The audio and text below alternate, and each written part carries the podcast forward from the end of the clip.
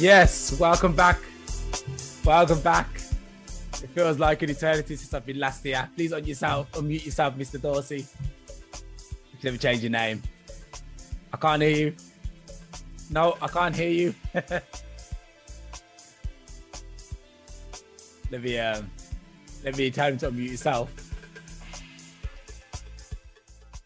Yes, welcome to Black Oculus. We're back. We're back. We're back. It's been like it feels like it's been an eternity, but because the programs are not regular Monday, sometimes on Saturdays now. And I had one Saturday. I was supposed to do one on Saturday, but uh, the guy couldn't make it. So now we're back today, which is good because I actually am inundated with so much work at the moment and so much stuff in the real world that I haven't managed to to get this all together. But I'm hoping in the next couple of weeks it'll be back to normal. Anyway, joining me today is Mr. Dorsey for the second time, hey, because it was so much fun last time. I had to get him back. What's going on? Thank you. Thank you very much. It's good to see you, man. It's very good to see you. So, um, what's what's new? Uh, um, I don't know. Do you celebrate um, Pride Month? Yeah, I do celebrate Pride Month. In fact, there have been a couple of Facebook um, programs that I've joined on. The Triple Nickel is one of them, and uh, then I've done some podcasts for several other people who are also celebrating it. And DC has a big Pride celebration, and so does New York. So over here on the East Coast, we're doing our thing and waving our flags and moving forward. I love the energy, man. I love like the way know it's way it's shared around the world. Actually, there was some controversy in uh, I don't know if you can catch up with the Euros. We've got like this football tournament going at the moment, and there was the um obviously we support the Pride movement, obviously, and one country, I think it's Hungary, they were like, no, we don't support it. And I'm like, why would you say something like that? You know, let people live and enjoy their lives the way they want to, you know, and express right. themselves. But I don't understand this whole hate towards it. I just it doesn't register with me. I'm like, huh? Yeah, it's it's still a lot of tension in the world around the subject. And I mean, and most of it comes from the born again Christian community, not all churches, but but a number of Christian beliefs. I mean, it's the same with abortion and race and a number of things that, especially that are happening in the United States, that bring a resistance to this. So the LGBT movement is still very uphill. I mean, it's still a lot mm. of work that needs to be done in a variety of community. And now the transgender group is coming forward stronger. Yeah. The bisexual group is coming forth stronger. The queer groups are coming out. And so, um, but anyway, we have books now, we have literature, we have movies, we have podcasts, we have supporters and allies we have grants and funds. And um, when I worked for the federal government, I was the diversity officer and the special emphasis program manager for the LGBT community. So, um, in my 74 years, I certainly feel like I've contributed uh, to the movement and been a positive example. Uh, so, I mean, it's still a lot of work to do in a lot of categories of, of, of the United States and the world in terms yeah. of LGBTQ. And then I have my three books. So I mean, what can you say? Actually, didn't want to talk about the, the one we didn't really catch up on in the last. I can't remember what it's called. It was a third book which we didn't really talk about that much. Yeah, yeah. Well, the third book is called From uh, of Time and Spirit. Yeah. And here, here's a copy of it. Yeah, yeah and it just won along with my other two books the Independent Press Awards. It was uh, considered a distinguished favorite uh, for for that group. So I was really kind of proud. I mean, I want you to see the little emblem up here, my little emblem, my Independent Press Awards. So that that to me was um, you know very significant. But the book is a tribute to my father. Mm-hmm. And um, the baseline of the story of his helping me come to terms with coming out in the LGBT community. Yeah. And um, and yet my dad and I throughout my life um, never communicated. I mean, I was pretty much a mother's boy and you know, I was with her everywhere she went to the grocery store, to the food shopping, clothes shopping, the hairdressers, the barber shop. I was with my mother. Yeah. And then from, from grades, from the time I was born to the time I was in first grade, we lived in a rural community. So I was with my mother, you know, every day. So mm-hmm Um, and so I had a lot of her inflections and behaviors and feminine feminine actions. But I mean, still, I knew within myself at four years old mm-hmm. that I was gay. And many people ask me, you know, how did you know you were gay at four years old? But you know, at that point in time, I knew that my proclivities uh, were toward boy. But yeah, I mean, I boys. It. I mean, when I was a boy, not boys, not now that I'm an adult, boys, but um, but you know, I don't know if you had uh, where in the Caribbean and in Europe where you were, but we had a, a department store here called Sears and Roebuck's, and many mm-hmm. years ago in the 50s and 60s, they sent out a catalog, and you know, my mother gave me the catalog, you know, to pick out my school clothes, and they, of course they had a ladies section, a men's section, a children's section. But interestingly, in there they had an underwear section for men, and of course I had to pick. So when I saw these men models with their, you know, little, I mean, I knew that was where my proclivity tended to be. I look at you laughing at me, but I mean, it's true. I mean, yeah, I mean, it's cool. Yeah, but um, but anyway, I was born Catholic, so you have the institution of religion, and I had sense enough not to say what I was thinking because it certainly wasn't the norm. I didn't see it anyplace else around me in my mm-hmm. in my life. I mean, I knew it was socially unacceptable behavior according to the church. And then when you went to elementary school, you knew that. Um, in fact, I have this funny story I have to tell you. Is your okay. first name Wayne or is your first name uh, Alistalio?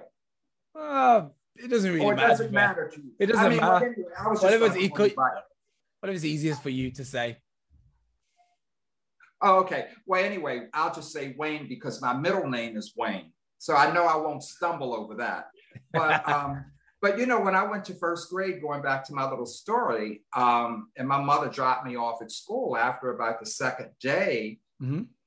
uh, the my first grade teacher, Agnes Curtis, said to the class, the first grade class, to go outside on the playground and form two groups.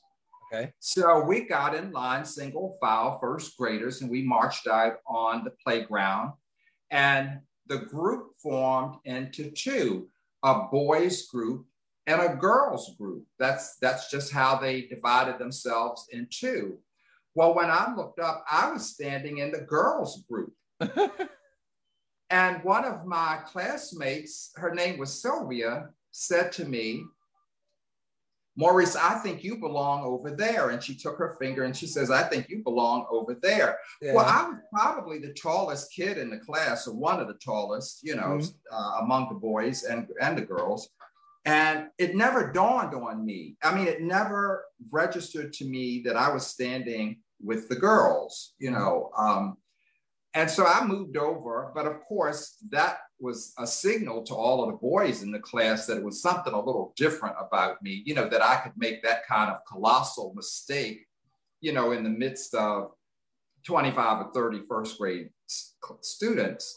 Yeah. So um, that that was a very defining moment. And then you're six or seven years old, you know. Mm-hmm. But um, the book of Time and Spirit, I mean, I lived my whole life um, keeping my mouth shut, uh, yeah. having my feelings, having my thoughts, having my fantasies of, of whatever they are during childhood and, and adolescence and, and experiences. And then you get, you move through primary school, secondary school, and then you, you know, you go to high school and then, or junior high school, and then the senior class boys are discerning your difference, you know, so mm-hmm. they're picking on you. But anyway, after I finished college, I decided I wasn't living a life of secrecy. I just could not live with the deception because I had been so close to my mother. And, you know, we talked on the phone all of the time when I was in college. And I told her that I had gone to this same this gay bar. I mean, I, I went to a gay bar and I saw all of these men dancing with each other and they were happy and they were flamboyant. And they had their hair done and their clothes done, and some had makeup. I mean, but it was a happy group. And it was the first time I had ever been in anything like that because I was rural. I mean, I was born in a rural community. Mm-hmm. And so, um, I mean, I had no exposure of the urban life at all from mm-hmm. a social point of view. And um, so my mother said to me when I talked to her on the phone that Saturday morning, I said, Oh, mother, I went to the greatest party. I mean, I was just oozing with excitement having been to this gay club and see the dancing in the disco and men dancing with men, which was a little difficult for me to look at at first. I mean, it looked a little strange. uh, and so men showing affection because my dad never showed any affection to me. Yeah. I mean, we, we never really touched. I mean, I didn't know what it was like for a man to touch me. And um, so anyway, I, I, she, my mother said, well, who is she? And I'm thinking, uh oh, I got to make a U turn in this conversation because I'm not going to tell her, you know, it was no she, you know. So I changed yeah. the subject and and said, oh well, you know, I didn't take anybody this time. I went, which I didn't take anybody, but I was with a friend of mine, and um, so anyway, I, after I thought about it and deliberated on it a while after undergraduate school, I thought, nah, I'm not living this damn lie.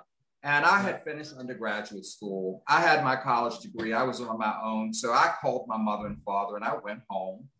You know, I said, Are you both going to be home? I have something that I need to tell you. And so I went home and I told my mother you know, that I was gay, my mother and father in the living room of the house that I was gay. Well, my mother went through this whole dramatic scene. You know, I did the best that I could. I didn't raise you that way. I breastfed all my children. And I don't know what happened to you when all of the girls like you. You're tall and you're handsome. And, you know, I don't know why you would do something like that. And she just went and she cried. When she started crying, then I started crying because no boy wants to see his mother crying. I mean, you don't, yeah. you know, and so I, all of this that I thought I was going to be relieving myself from became heavier because, you know, she's reacting with all of this theater and drama and non acceptance. When my dad, who said absolutely almost nothing to me my whole life of any, you know, that I, because I just wasn't close to him. Yeah. Looked at my mother and said, Zelma, how can you not know?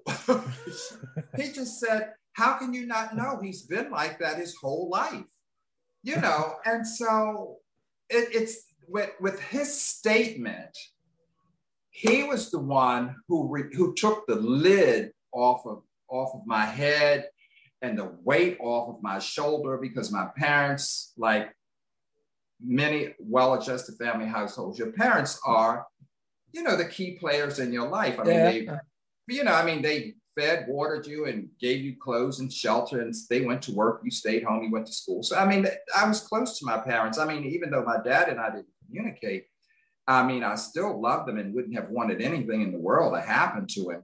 And mm-hmm. so, the inspiration of this book of time and spirit is a tribute to him, and it's telling my relationship with him and the difficulty and the struggles I had trying to get close to him uh, as a man of the, the turn of the century. He was born in 1919. So, you know, it was going from yeah. the 1800s to the 1900s. And so his way of thinking and his way of parenting and and he came from a Catholic family and went to Catholic school was so different than yeah. my thinking. I mean, it was just it was like we were on two different planets, you know, in the way we thought. But I could I could relate to my mother because I was also materialistic. I mean, I like things. I mean, I wanted my TV and my record player and my music, and I wanted clothes and I wanted everything. and, and my mother used to say to me, Maurice boy, I have three children. They don't seem to want anything, and you want everything. yeah, my daughter. yeah, so, uh, but I was the baby and I was seven years behind. They had more to give, and then they were tired of raising children when I came. And, yeah. you know, and, and they you know they wanted to just do anything to get me to shut my mouth you know and of course i once i learned that i knew how to put the little childhood guilt trips on them you know yeah. well, you don't take me anywhere and we don't go any place you know that whole whining whiny whiny whiny thing so that's how the book got started of time and spirit you know it's funny you should say that it's because i'm thinking is that the way uh, my third daughter is gonna try and play me, and especially a mom. She's gonna play her mom anyway, because that's just the way it is. But like me, I'm kind of a bit more stern, you know. I don't give in too easy sometimes. Uh, mm. And I'm wondering if my daughter's going to try that. Um, anyway, so you you're saying about do you think? I mean, when did you recognize that your relationship wasn't that good with your father?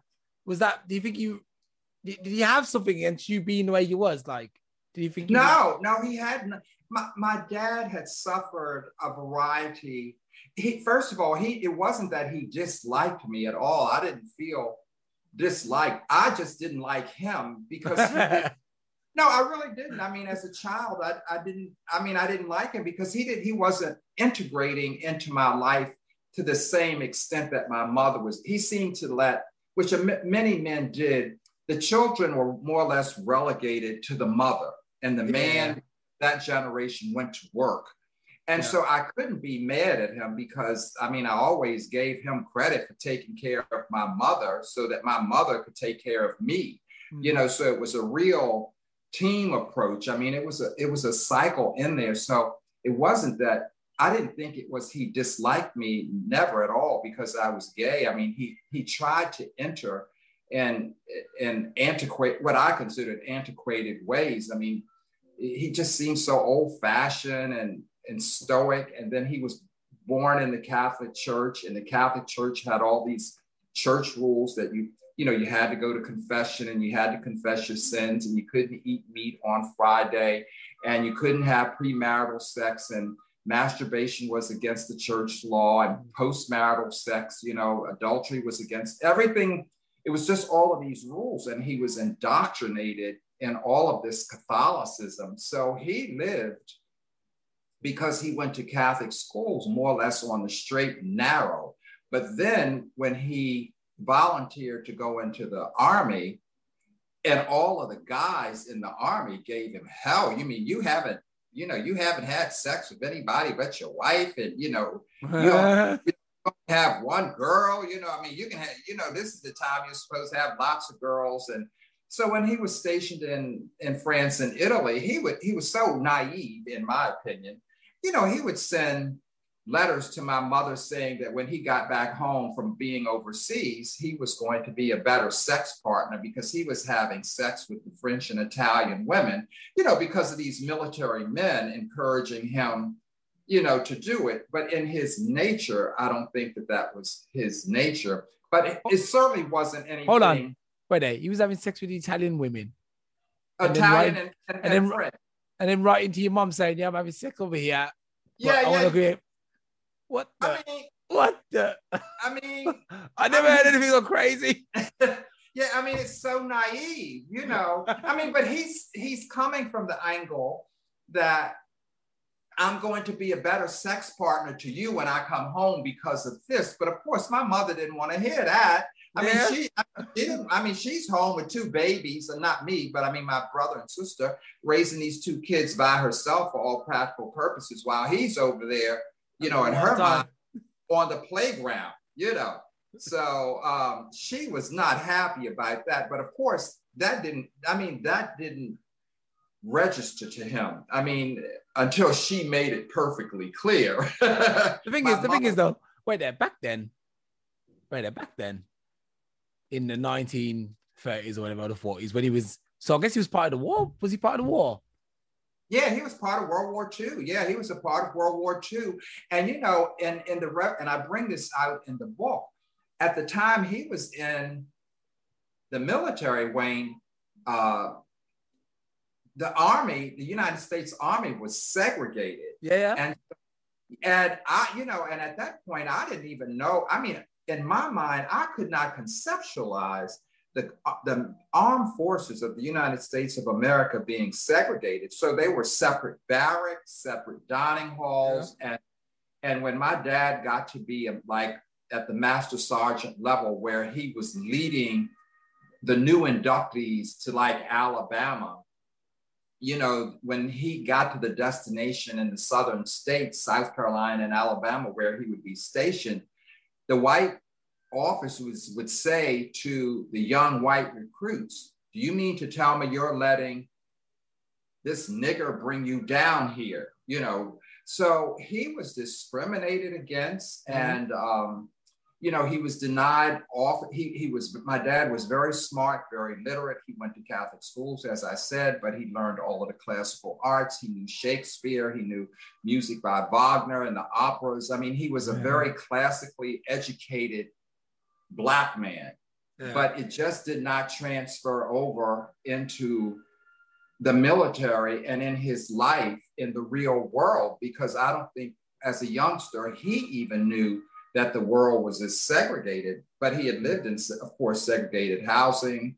The church was segregated. I even was in segregated churches. So my dad was sort of naive and sheltered, and he forbade my mother more or less to for not wanting. She didn't. He did not want us to the children to go to Catholic schools. He felt that that sort of ruined the children. You know, I mean, because mm-hmm. it made him more naive of the real world. Yeah. Then and that it, when you get into the real world and you're not in school, you don't have the nuns and the priests who nurtured you in school to protect you once you're out. So he had that issue.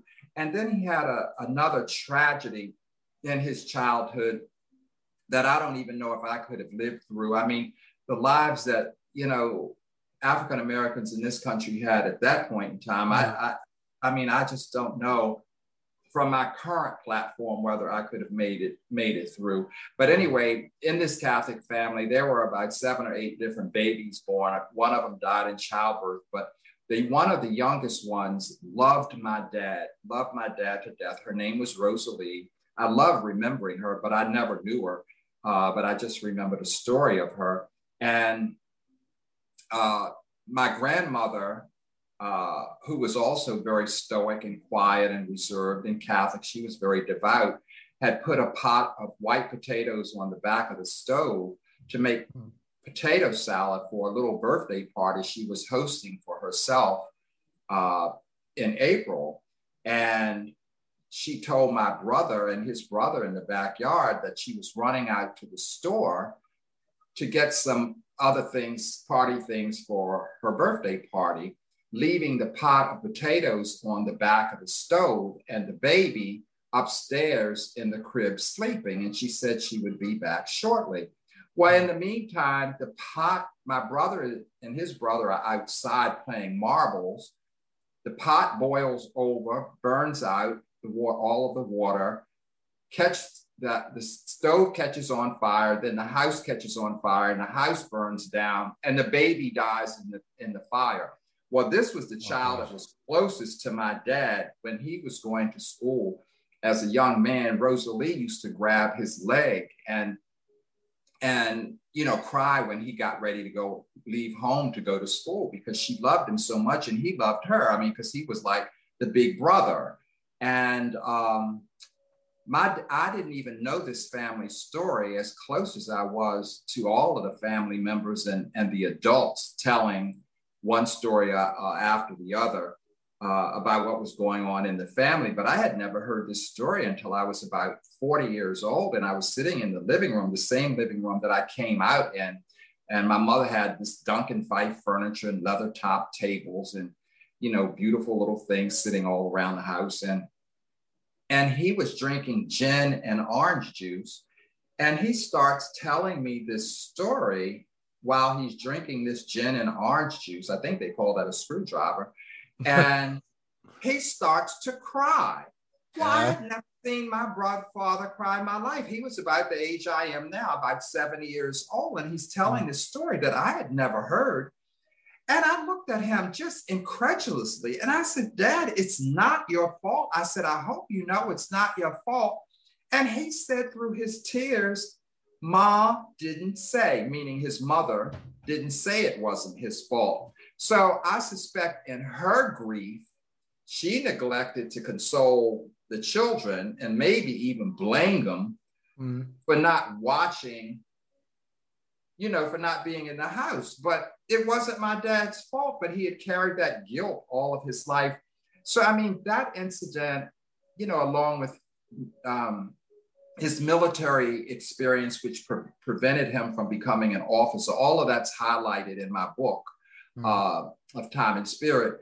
Um, you know, and then marrying young and having children, two children back to back, young, and uh, you know, and then struggling for employment, living in segregated housing. My dad ended up become becoming over his lifetime a real success story and being recognized by gov- the governors of the state and you know, he was engaged in, in, in the uh, public school system where I grew up, and he, he chaired the scholarship committee, and he was a part of the PTA, and he belonged to Toastmasters, and and then one day, um, you know, after he had retired, he had had a couple of heart attacks, and he retired at 55 years old. Uh, and my mother was caring for him. And so to get him out of the house, I says, Well, I'm going to take you to the casino. You know, I, and, and we didn't have, I mean, we didn't talk about anything. I, I mean, I can talk to you more than I can talk to my dad. you know, I, I, he just didn't have that kind of personality. And, mm-hmm. um, and I didn't know how to make inroads with my dad. But anyway, I loved him and I put him in the car and we drove up the road and, and, um, to the casino uh, in in Delaware, Maryland. I mean Delaware, um, Wilmington, Delaware, somewhere in Delaware. It doesn't matter. And so he, my dad was a stickler for time from his military experience, and he says, "Well, we'll meet here at the bottom of the escalator in one hour." Or maybe it was two hours. And so, because I didn't gamble, I wasn't interested in the machines. I worked too hard for my money. I was not wasting my money in any damn machines yeah, yeah. table. I, I mean, I was making no money at that time, so I had nothing to lose. But he was retired, and that was his outdoor activity. So, you know, I went upstairs and read the New York Times, the plays that were on Broadway, and um, entertained myself. I got some lunch while he was playing the machine. So when the designated time came for him to return, mm. my dad didn't show up. And he was always, always on time. And in fact, he was early. And if he was on time, he was late. I mean, that was the whole philosophy. I mean, that, and that was indoctrinated in him too. So you know, I, I didn't want to leave the escalator to go to the information desk to have him paged, but I waited five minutes and then 10 minutes and then 15 minutes. And it was just getting longer and longer in my psyche because I'm wondering where the hell is my dad? You know, where is he? You know, um, because he's never late. And of course, he had this heart condition and I didn't know if he had fallen. I passed out. so as I'm getting ready to walk over to the information desk, I see him descending from the escalators and he looks up at me and he said, Maurice, what are you doing here? I'm thinking, I brought you here. what do you mean? I mean, so I could tell that the dementia yeah. was settling in. You know, he yeah. was getting dementia. Mm-hmm. So, I mean, that was just like the saddest. Oh, it was just the saddest. That's Sad.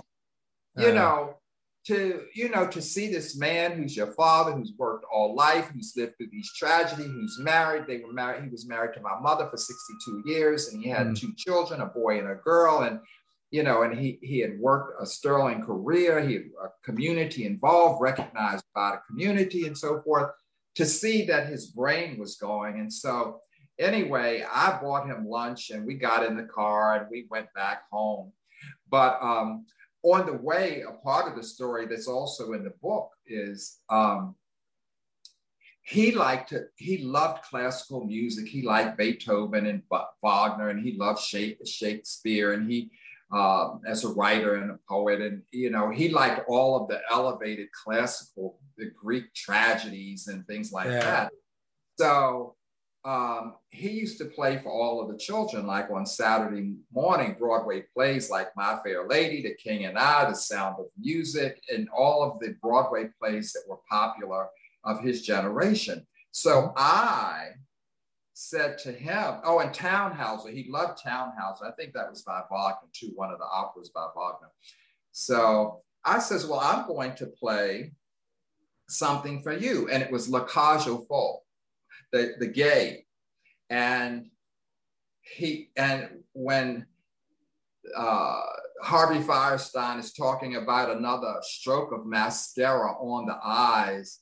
My mm-hmm. dad is like shaking, you know, it's like this Lacacia Fall play was a little bit more than he could handle. But anyway, um, I introduced him in, in, you know, into, but he had never heard of that with all of the plays. He had never heard of that. He had never heard of Kinky Boots and you know, I mean, I was trying to, since he was had relieved me from all of my stresses. I thought he was receptive to it. But anyway, I'll, I'll give you a chance to say something. I'm still actually I'm still thinking to myself, why did he tell your his wife that? Yeah, I mean, oh, what I wanted to say back then was, so wait there in the 1919 or let's say the 30s, World War II, he was having sex with I assume European women. His wife is an African American woman. I guess your mom is African American, isn't she? Yeah. Uh huh. Did your mom have a problem with that? Uh huh. When she's like, "Why are you sleeping with the enemy? That's the enemy." and then she's got cheek. He's got cheek to tell your mom. uh, yeah, Kate Church was out because my mother was from Washington, D.C., where I live. Now yeah. I'm the only one of her three children that lives in her hometown. So my mother was a little bit more urban, a little bit more worldly, a little bit more sophisticated. And her mother had died when she was 10. So my mother had oh. to learn very early on that, uh, you know, how to ward off men and you know, she had she was more or less responsible of raising her sister and brother and being a surrogate wife to her father from the standpoint of taking care of the house and doing the things that the women did in the household. So anyway, yep, that happened. That happened. Okay, she so right out of the army too. what, what was that? What was that? She she got him out of the army. You know, she brought him back home. I mean, she yeah. told she wrote his commander and said, you know, he's got to come back home. You know, I mean, because he didn't know what these these men were doing to her husband over there. You know, but you know, an interesting thing too. My dad, you know, when I asked him after, you know, he he blessed me, I guess you might say, with my mother or relieved me from the guilt of being rebuffed by my mother and father. I mean, you know, kids want to be loved by their mother and father. And when the father puts them out, or, you know, kids become alcoholics, drug addicts, uh, sex addicted, alcohol addicted, you know, I mean, they act out because of the rejection of their parents. And I, I didn't want to be rejected, but on the same time, I was affected by the Catholic Church too. I didn't want to live with this guilt and sin on, well, I mean, according to the church, it's not a sin, but I mean, according to the way I was raised in that institution, yeah. I mean, I didn't want to keep having to go to confession every Saturday. So I asked my dad one day, you know, why he, you know, how did he come to being able to support me that way? And he said he had been in the military. He said he had seen a lot of things. And he said, in in his belief, he felt under certain circumstances, if a man was deprived of a woman for a sustained period of time, they would use other forms of outlets to have sex. And I mean, I mean, I'm just thinking, okay, he saw a lot more in life than I did, you know. so, so anyway. okay, and that that that story you said about the, you know, because as soon as you said that, you know, I was thinking my daughter, she's one and a half now, and I'm really like, you know, because I got burned. I don't know if I told you that, but let me see. You can see these. When I was a little kid, when I was about one and a half, pretty much the same kind of thing happened actually. Um, I'm not. I didn't. I'm not understanding your question. No, what you were saying. Sorry about what your um, the story about the little. He's. I think he was his little sister who passed away from a house fire. Yeah. Yeah. So I was involved. In, yeah, I can relate to that because I was involved in the house fire too when I was little, and I ended up burning myself. Luckily, it was only you know I was uh, deformed, obviously with my fingers. Right. three of them here. Oh yes, yes, yes. The one yes, here. Yes. That melted yeah. the bone. That actually melted the bone, and he stuck wow. in the one position. Oh, you know. So, yeah, I'm so sorry. Yeah. That, so that that occurred as a result of a house fire. Not quite. I think it was more like you know the same thing. My mom had to go to the door or something, left the heating on, but never thought twice that I would go and try and grab it, and I just went straight uh-huh. for it. And she came back, and I was stuck to the heater basically. Yeah. Oh, okay. I could, I could, only imagine what that was like for her seeing that because whenever my kids like fall off a bike or something, man, I'm like, oh, I failed, I failed. So you can imagine what it was like for her, but I can only imagine what it was like for your grandma. I guess it would have been. Right. When she came back and found that the house is burnt down. One of the kids uh, has passed that. Whoa, that's um. And I also uh-huh. also think about my daughter too. He's she's one and a half, and I'm always trying to protect all my kids. I'm like, look, guys, stay away from fire don't run with knives, don't do stupid things. It can happen really quickly, you know. Uh-huh. that's that's a that's a, a nightmare for me. Well, you know, I find being 74 years old, there's so much tragedy in the world. I've been on two around the world twice on two world cruises. And when, you know, in every country of the world, there's so much tragedy, so much, there's so many issues where people need help and guidance. One of my Facebook friends here in Washington, D.C., uh, is still grieving from a tractor trailer truck that ran into an SUV where that his mother, his sister, his two nieces and nephews all died. Really? From, from a truck driver hitting their SUV and the driver had gone to sleep at the wheel. Yeah. He had been driving for 35 hours.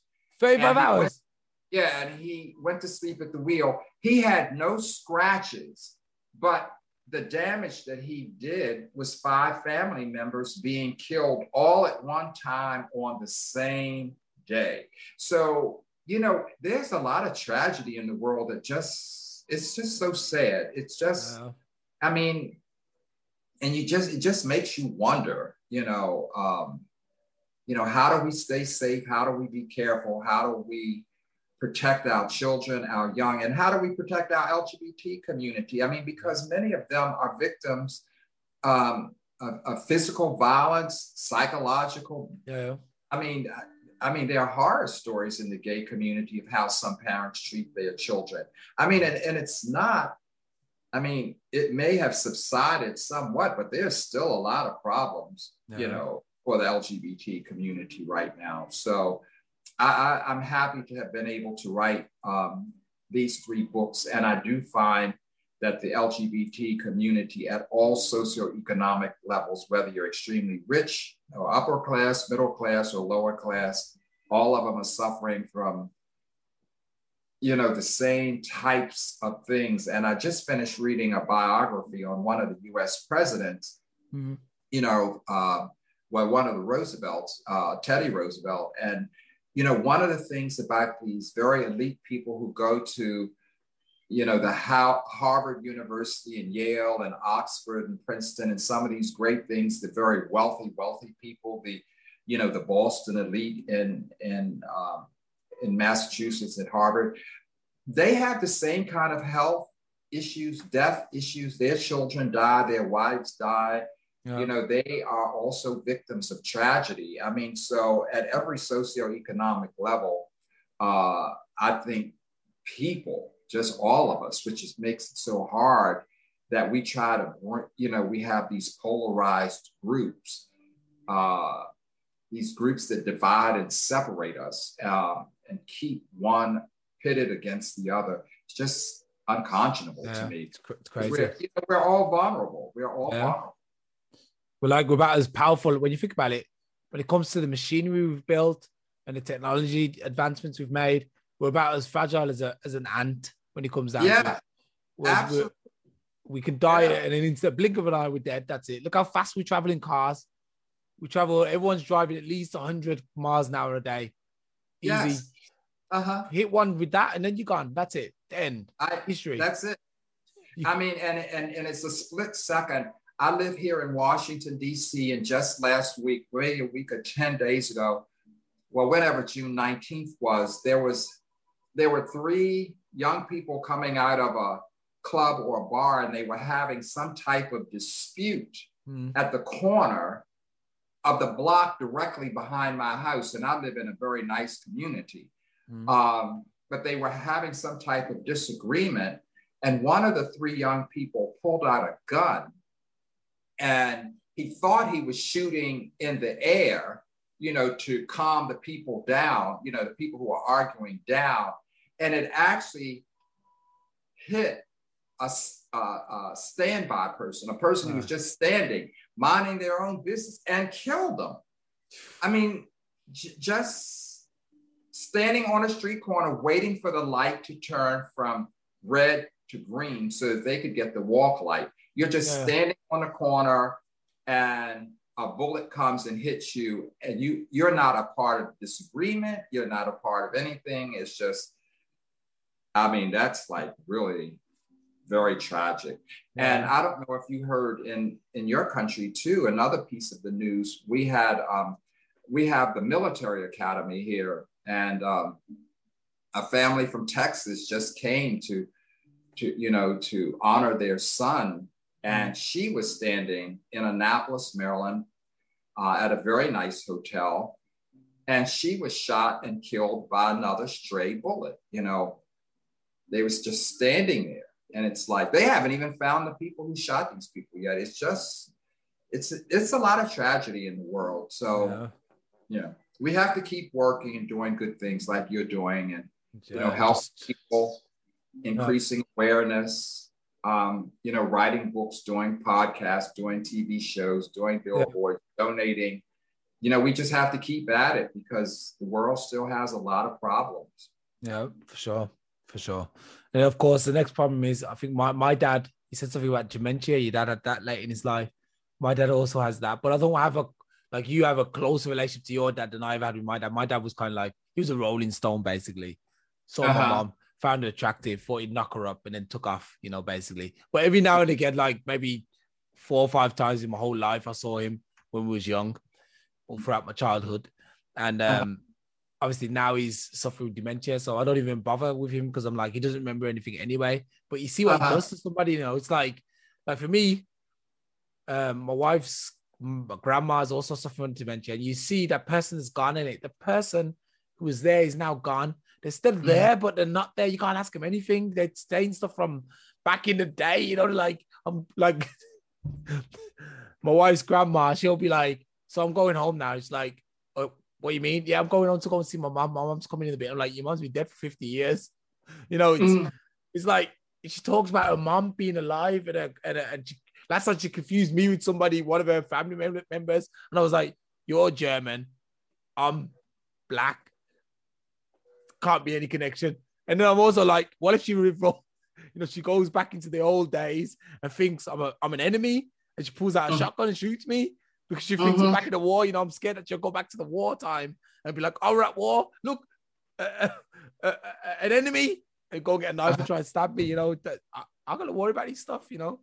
That's well, it. you know what? You know, your story is so interesting because, you know, sometimes I wonder if my story sounds like whining because my dad was at home at the dinner table, you know, after the military mm. every day um, even though we didn't communicate, and he was the disciplinarian and the head of the household and the breadwinner and all of that, and we were mm-hmm. just subordinated children. But in your case, your father wasn't even at the dinner table. Yeah. You know, day. So you know, if you put it on the scale, you know, who's your, your story sounds more tear jerking. Yeah, I mean, it's, yeah. more, it's it's more of um, of a situation where you've been victim of this this human being that's your father who whose role is to protect and to uh, their children to provide and to protect for their children and he's like absent you know yeah. he's gone and then when he gets old he has dementia yeah and it's so, you know like I can't ask him anything. I mean, it's like you don't get anything out of it. I got nothing. I got nothing from the guy. Nothing. Nothing. You don't get anything out of it. Yeah.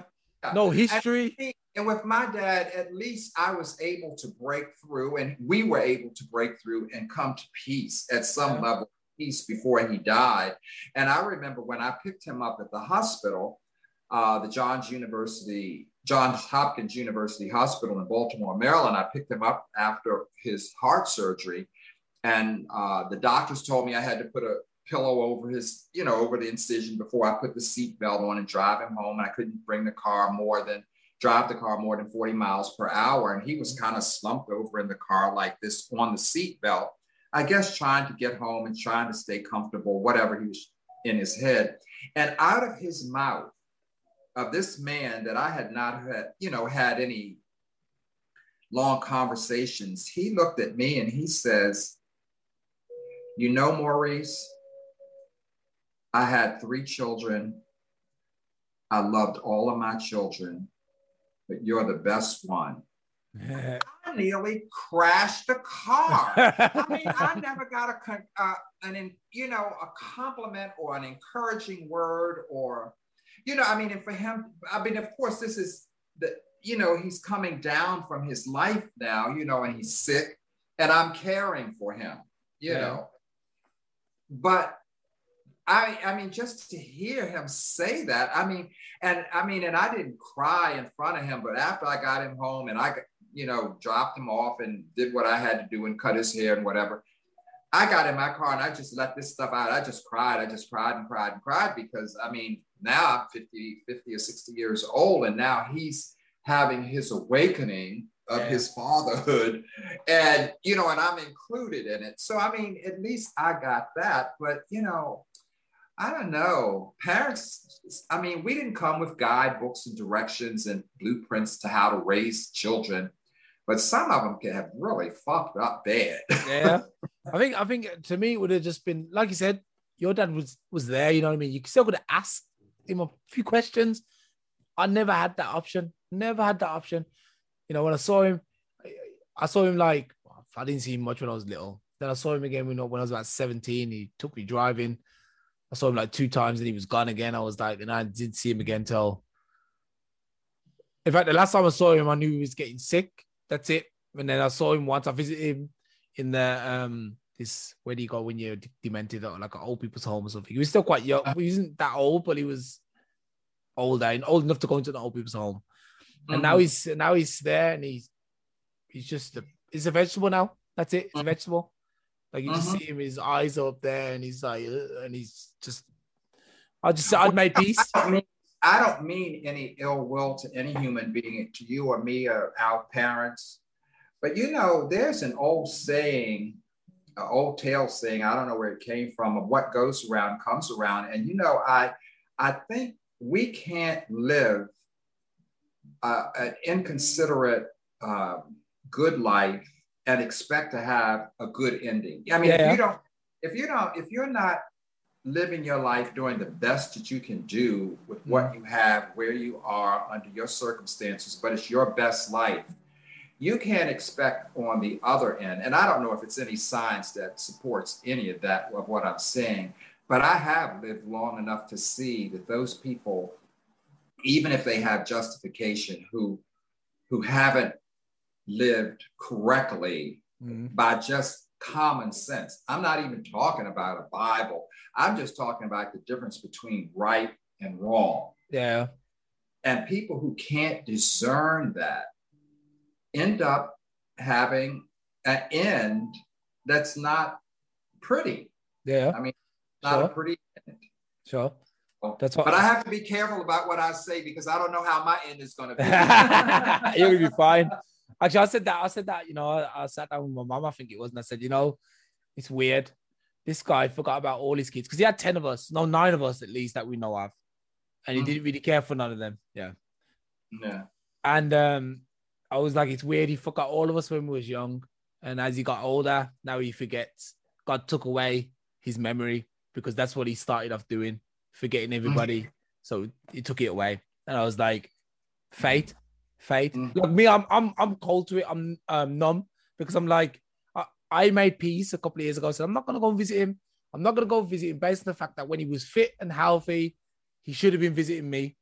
Mm-hmm. I'm not mm-hmm. gonna go there now and visit him and give him comfort and relief because he can't even tell me he's sorry. He can't even tell me anything. You know, I'm like, dude, yeah, well, I mean, you don't you don't owe him anything. I mean, it's it's not you know it's a another expression that people make deposits in your life. Deposits like equivalent to a bank account. They're putting something in like money, and and they're withdrawals from you. People who take withdrawal, who take from you, yeah. and people who don't participate in your life like a father, they're withdrawing from you. Yeah. So I mean, it, the balance, I mean, if you look at the balance sheets of deposit and withdrawals, he's withdrawn more from you than he yeah. has deposited in yeah. you. I mean, in terms of good stuff.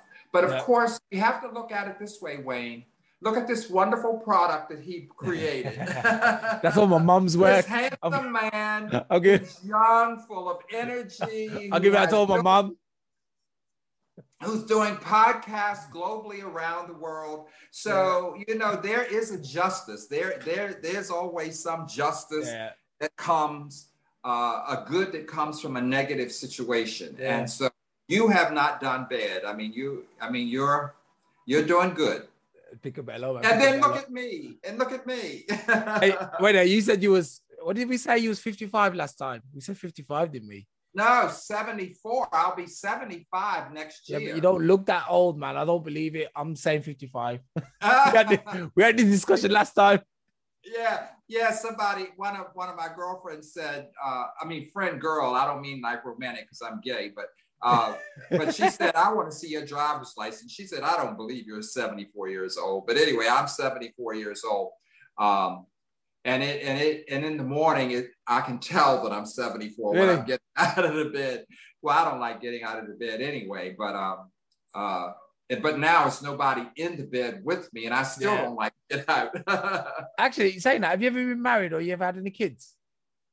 No, I've never married, never had any kids. Thank you for asking. I've had two long-term gay relationships. Mm-hmm. Um, one for 22 years, uh, wow. African American man for 22 years. He was nine years older.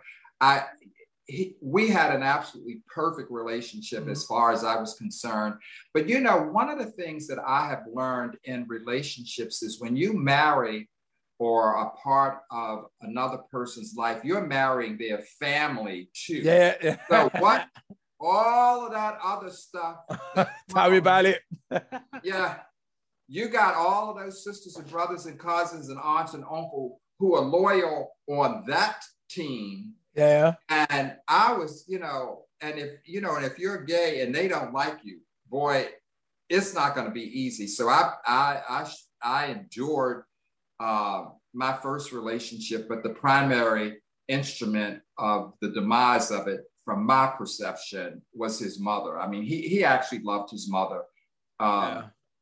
Uh, and I came home from a business meeting many times, and she would be sleeping in my space of the king size bed that he and I shared. And I just thought that's too weird. It's just too weird for me. It's just too weird, you know.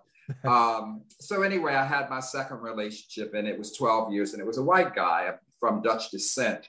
And we had a beautiful relationship. And of the two, you know, I he was very quiet like my dad too, though he could yell a lot, but he, he, had a I had a great great relationship. Actually, I had a great relationship with both of them. I had two good uh, partners, two sustained relationships, and um, and I had the first. I never had a boyfriend or girlfriend in high school or college. I had some promiscuous one night stand, activities, yeah, know, whatever you call that stuff when you're young. Um, but uh, but I, ne- I only had two long term relationships, and they both were good, and both of them are currently deceased. Oh, and I and I didn't kill them. Yeah, I was gonna say you killed, you killed them. I know I get you guys. At least I don't think I did. just outlive both of them, I guess. yeah. Well, you know, I hope so. I, but I hope the second one chooses me again. You know, when you're young, sometimes, you know, you reflect on your life. And I've been single for 17 years. And if any of your listeners are single, huh? I've been single 17. Yeah, I've been single for 17. Um, and but it's the only period in my life that I was ever single as an adult mm. you know, because I came out of college and had my first relationship for 22 years. And I mean, we built a home together. We had cars and traveled, and we went to Europe and vacationed and cruised. We had a beautiful life as far as I was concerned. We had everything in our home. We entertained and uh, we traveled. Um, but um, I, the second relationship was very different, but it had a different level of fulfillment. And I guess people are different in different ways. And I think sometimes, you know, when we get in relationships too young, we outgrow the person that we're yeah, with. They, sure. they, either outgrow us or we outgrow them or whatever. And, um, but I, I, I just thought separating from him was one of the hardest things I ever did in my life. I think divorce is dreadful. I mean, the whole, just the whole breaking up of the emotional attachment that that was present at the beginning. Mm. You know, trying to sever that, and then you know, after 22 years, you've accumulated a lot of things. You've been a lot of places. You've taken a lot of pictures. Yeah. You have a lot of memories, and it's always more difficult for the person who's left behind Yeah. than it is for the person that's leaving. And in my case, I was the one leaving. So, Mm. but I thought that was uh, separation and divorce was really difficult for me. Hmm. Well, anyway, I always think anything over 10 years with somebody is a successful relationship to me. And I'm at 13 now. So I'm, I, if I was to leave now, I would be, I could leave with good, good faith, thinking, yep, you know, a good heart, you know, my Uh-huh. honor intact, proud, a proud person as I am, you know, an African king. yeah. Yeah. I did 10, I did 13 years in prison and now I'm free.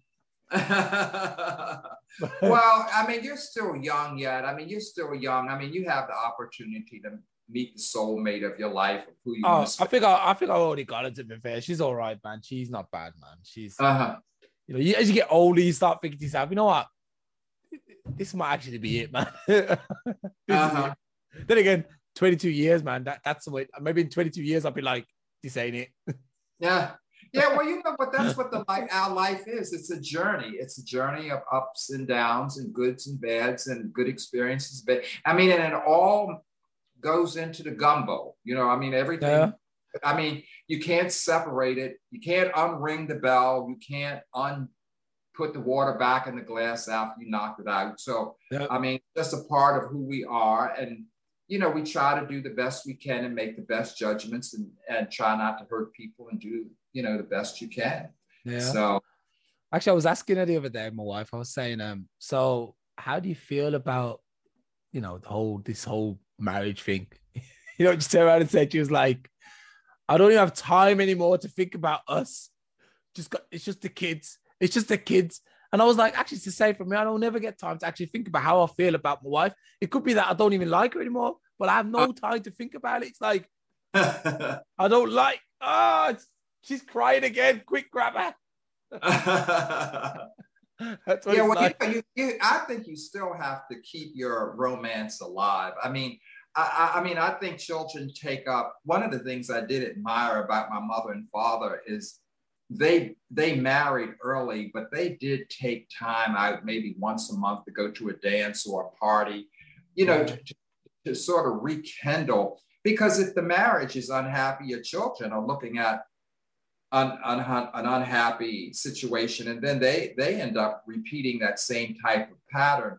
Um, you know, and on the other hand, I never saw my mother and dad show any sign of public affection. I never saw him pat her on the butt or kiss her on the cheek, or I mean, I never saw them ever make any, you know, any affectionate gestures toward each other in public. Uh, But I'm sure something was done. They had three children. Yeah, I think that was the only three times they ever did it. Got lucky. yeah, yeah. Oh yeah, yeah. I think my kids ain't gonna be like that. They're gonna know that me about me because I'm. Well, you know, in my book, from whence um, from whence we come, it's a passage in there that my when my mother and I, I mean, when after my dad died, or actually before, my mother and I talked about absolutely everything. Mm. But um, she was telling me one day that how she didn't, you know, she wasn't interested in sex anymore. So I says, "Well, mother, how do you not be interested in sex?" And so she said, "Well, you don't understand because you're a man." She says, Yeah. but, "She says, but for a woman." She said you got to clean up beforehand. yeah, You got to clean, you got to clean up afterwards, and then you get back into bed thinking you're going to have some loving, and your man is laying over there sound asleep. She says, "So what do I get out of this?" And I, used blo- to just laugh. Yeah, I mean, because she was in her 70s, 80s, and 90s when we would have these kind of conversations, and I would say, "Oh, you know, my dad must not have. He went to sleep afterwards." you, you ain't no good. You ain't no good. You have to give the girl a blinding orgasm. That's it, and then you've paid your dues. If you don't do that, you failed. No pressure for the listeners out there. No pressure. yeah. So Yeah, man. Anyway, I don't know, man. I think I'm gonna give you the floor for a bit, um, and let let, let, let everybody know where we can find you again. And of course, I'm gonna get you back on again in the near future as soon as things get a bit quiet. Uh, well, I thank you so much. Well, first of all, I just thank you for having me back a second time. It's an honor. It's an honor. I, I I love the communication that you and I have, and I have enjoyed hearing your story as much as you have. I've Yeah. told you my story. I don't know if you enjoyed it, but I told you. it. I love it. I love it. I love it. And so um and I, I you know and i'd like to thank your podcasters who listen and who who support you and and i think this information sharing is good all over the world in fact sometimes i forget you're in rome's uh, rome italy stockholm sweden um, germany berlin germany Well, well, it's the European time, isn't it? England, Germany, it's all over. Like, so I'm based in Germany, but I'm also like from England and places like that. Yeah. everywhere. Yeah. Yeah, okay, well, good. Well, anyway, I thank you for all of that. And, and I thank you for sharing my information. I want to, this is my first book, Businessman First. It's also a two time award winning book. Um, it's the story about the first African American man who ever issued stock publicly on the New York Stock Exchange. My second book is uh, From Whence We Come, which is an award winning book. It's uh, a novel and um, but autobiographical in a sense, but I had to change the names to protect some of my family members. And my third one we talked about today of Time and Spirit, which is a tribute to my dad. And you can reach me at www.mauricewdorsey.com, which is my name. And my email is mdorsey10 at outlook.com. So if any of your listeners want to contact me or that's fine. And I thank you again. And I'm done if you're done. I, I, I still want to know if you did an audio version of your book with you reading it, D- d- ha- After I've done what now? an audio version. So what you do is you go into a studio and then you read the book. You read everything from the first word to the last word, and then you compile it into audio, and then you sell that version too. Well, you know, I think you said that to me too. And I've had just a few requests of doing audiobooks, and I haven't done that yet. I have Please. hard Please do it. but yeah, um, but you know, it's sort of expensive. I've spent a lot of money. I could do it for you. Oh, well, if you can do it to me, send me an email, tell me how I do it, and I'll be happy to do all three, one, two, or three, Yeah, okay. and and remunerate you if I can afford it. Yeah. I will pay you if I if I can afford you. I'll do nice and cheap, man. Nice and cheap. A Lamborghini. yeah. Okay, let's let's keep in contact and I'll let you know how we can do it. Okay. It's a blessing to have you again. Thank you very much for joining us. Peace Thank out, you. man. All right. Thank you. Bye, bye, bye, bye.